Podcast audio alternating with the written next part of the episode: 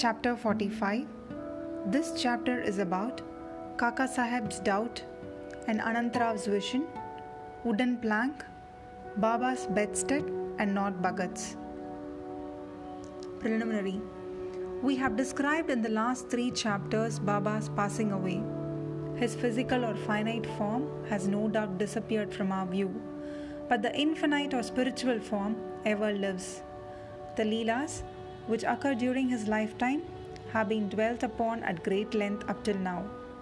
Ever since his passing away, more Leelas have taken place and are even now happening. This clearly shows that Baba is ever living and helping his devotees as before. The people who got the contact of Baba when he was living were indeed very fortunate. But if any of them did not get a dispassion for the things and enjoyments of the world, and had not their minds turned to the Lord, it was their sheer ill luck. What was then desired and is still desired is the wholehearted devotion to Baba. All our senses, organs, and mind should cooperate in worshipping and serving Baba. It is no use in engaging some organs in the worship and deflecting others. If a thing like worship or meditation is to be done, it ought to be done with all our mind and soul.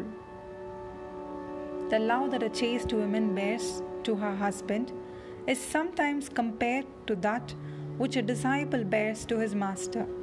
Yet the former falls far short of the latter, which is incomparable.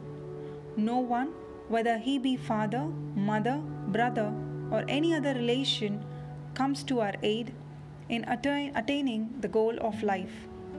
We have to chalk out and traverse the path of self realization ourselves. We have to discriminate between the unreal and the real, renounce the things and enjoyments of this world and the next, and control our senses and mind and aspire for liberation only. Instead of depending upon others, we should have full faith in ourselves.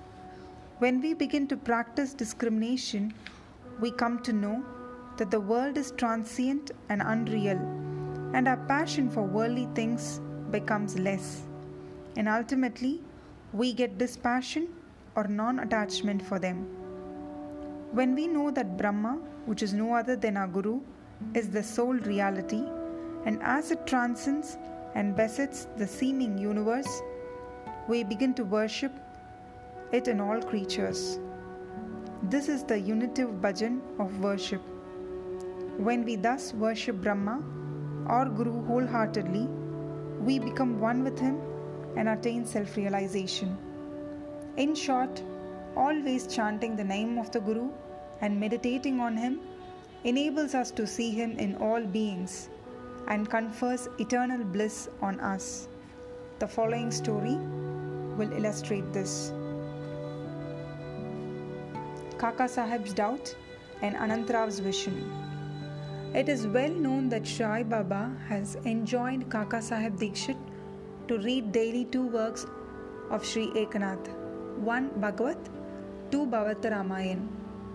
Kaka Sahib read these daily while Baba was living and he followed the practice even after Baba's passing away. Once in Kaka Mahajani's house in Chopati, Mumbai, Kaka Sahib was reading Eknathi Bhagavat in the morning.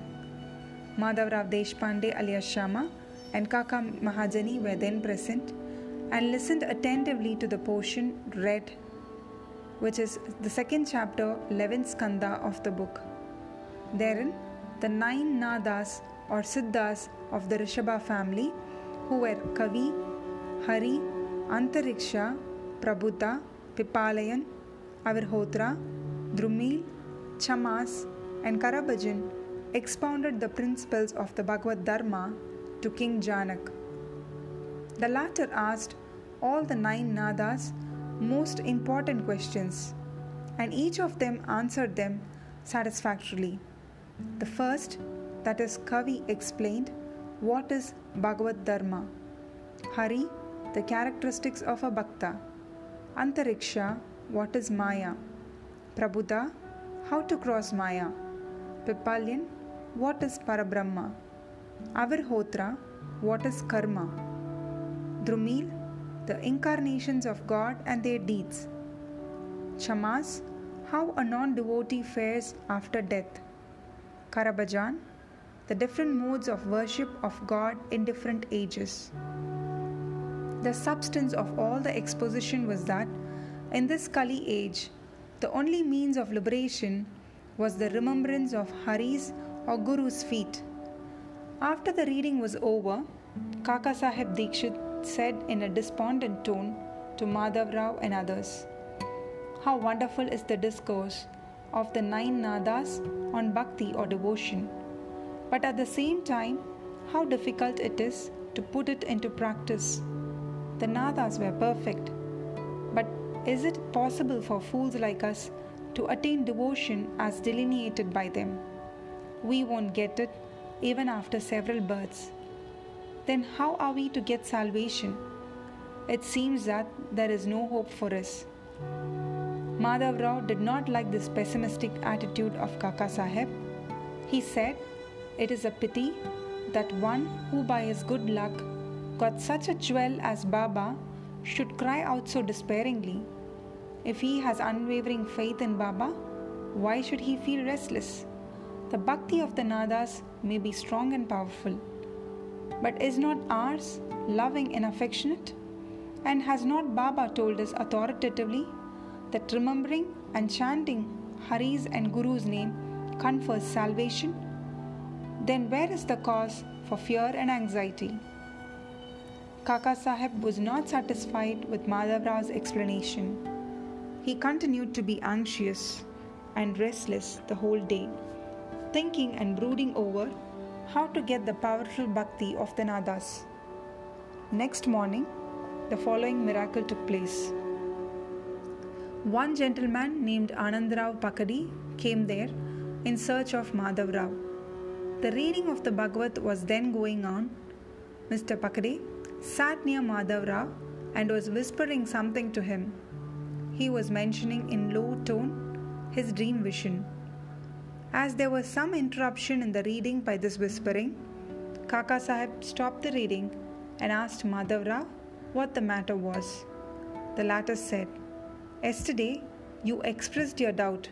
Now, here is the explanation of it. Here, Mr. Pakade's vision explaining the characteristics of devotion and showing that the devotion in the form of bowing down or worshipping Guru's feet is sufficient. All were anxious to hear the vision, especially Kaka Sahib. At their suggestion, Mr. Pakade began to relate the vision as follows. I was standing in deep sea in waist deep water. There I saw Sai Baba all of a sudden. He was sitting on a beautiful throne studded with diamonds, with his feet submerged in water. I was most pleased and satisfied with the form of Baba. The vision was so realistic that I never thought that it was a dream. Curiously enough, Madhavra was also standing there. He said to me feelingly, Anantrao, fall at Baba's feet. I rejoined, I also wish to do so, but his feet are in water. How can I place my head on them? I am helpless. Hearing this, he said to Baba, O Deva, take your feet, which are under water. Then Baba immediately took out his feet. I caught them without delay and bowed down to them. On seeing this, Baba blessed me, saying, Go now, you will attain your welfare. There is no cause for fear and anxiety. He also added, Give a silk bordered dhotar to my Shama. You will benefit thereby. In compliance with Baba's order, Mr. Pakade had brought the dhotar and requested Kaka Sahib to hand it over to Madhav Rao. But the latter refused to accept it, saying that unless Baba gave a hint or suggestion for acceptance, he would not accept it. Then, after some time, Kaka Sahib decided to cast lots. It was the practice of Kaka Sahib to cast lots in all significant matters and to abide by the decision as given in the picked up chit. In this particular case, two chits, one of which was written to accept and on other to reject, were placed at the feet of Baba, and a child was asked to pick one of them. The accept chit was picked up, and the Dota was accepted by Madhav Rao. In this way, both Anandrao and Madhav Rao were satisfied, and Kaka Sahib's difficulty was solved. This story exhorts us to give respect to the words of other saints, but at the same time asks us to have full faith in our mother, that is, the Guru, and abide by his instructions, for he knows our welfare better than any other person. Carve out on your heart the following words of Baba There are innumerable saints in this world, but our Father or Guru is the real Father. Others might say many good things, but we should never forget our Guru's words. In short, love your Guru wholeheartedly, surrender to him completely, and prostrate yourself before him reverentially. And then you will see that there is no sea of mundane existence before you to cross, as there is no darkness for the sun. Wooden plank, Baba's bedstead, and not Bhagat's. In his earlier days, Baba slept on a wooden plank, four arms in length and only a span in breadth, with earthen lamps burning at its four corners. Later on, he broke the plank into pieces and threw it away. Refer chapter 10. Once Baba was describing the greatness and importance of this plank to Kaka Sahib. On hearing this, the latter said to Baba, If you still love the wooden plank, I will again suspend or hang up one in the masjid for you to sleep at ease. Baba replied, I won't like to sleep up, leaving Malsapati down on the ground. Then Kaka Sahib said, I will provide another plank for Malsapati too. Baba said, How can he sleep on the plank? It is not easy to sleep on the plank. He who has many good qualities in him only can do so. He who can sleep with his eyes wide open can effect that. When I go to sleep, I often ask Malsapati to sit by my side, place his hand on my heart, and watch the chanting of the Lord's name there. And if he finds me sleepy, wake me up. He can't do even this. He himself gets drowsy and begins to nod his head. When I feel his hand heavy as a stone on my heart and cry out, O Bhagat, he moves and opens his eyes. How can he, who can't sit and sleep well on the ground, and whose asana is not steady, and who is slave to sleep, can sleep high up on a plank?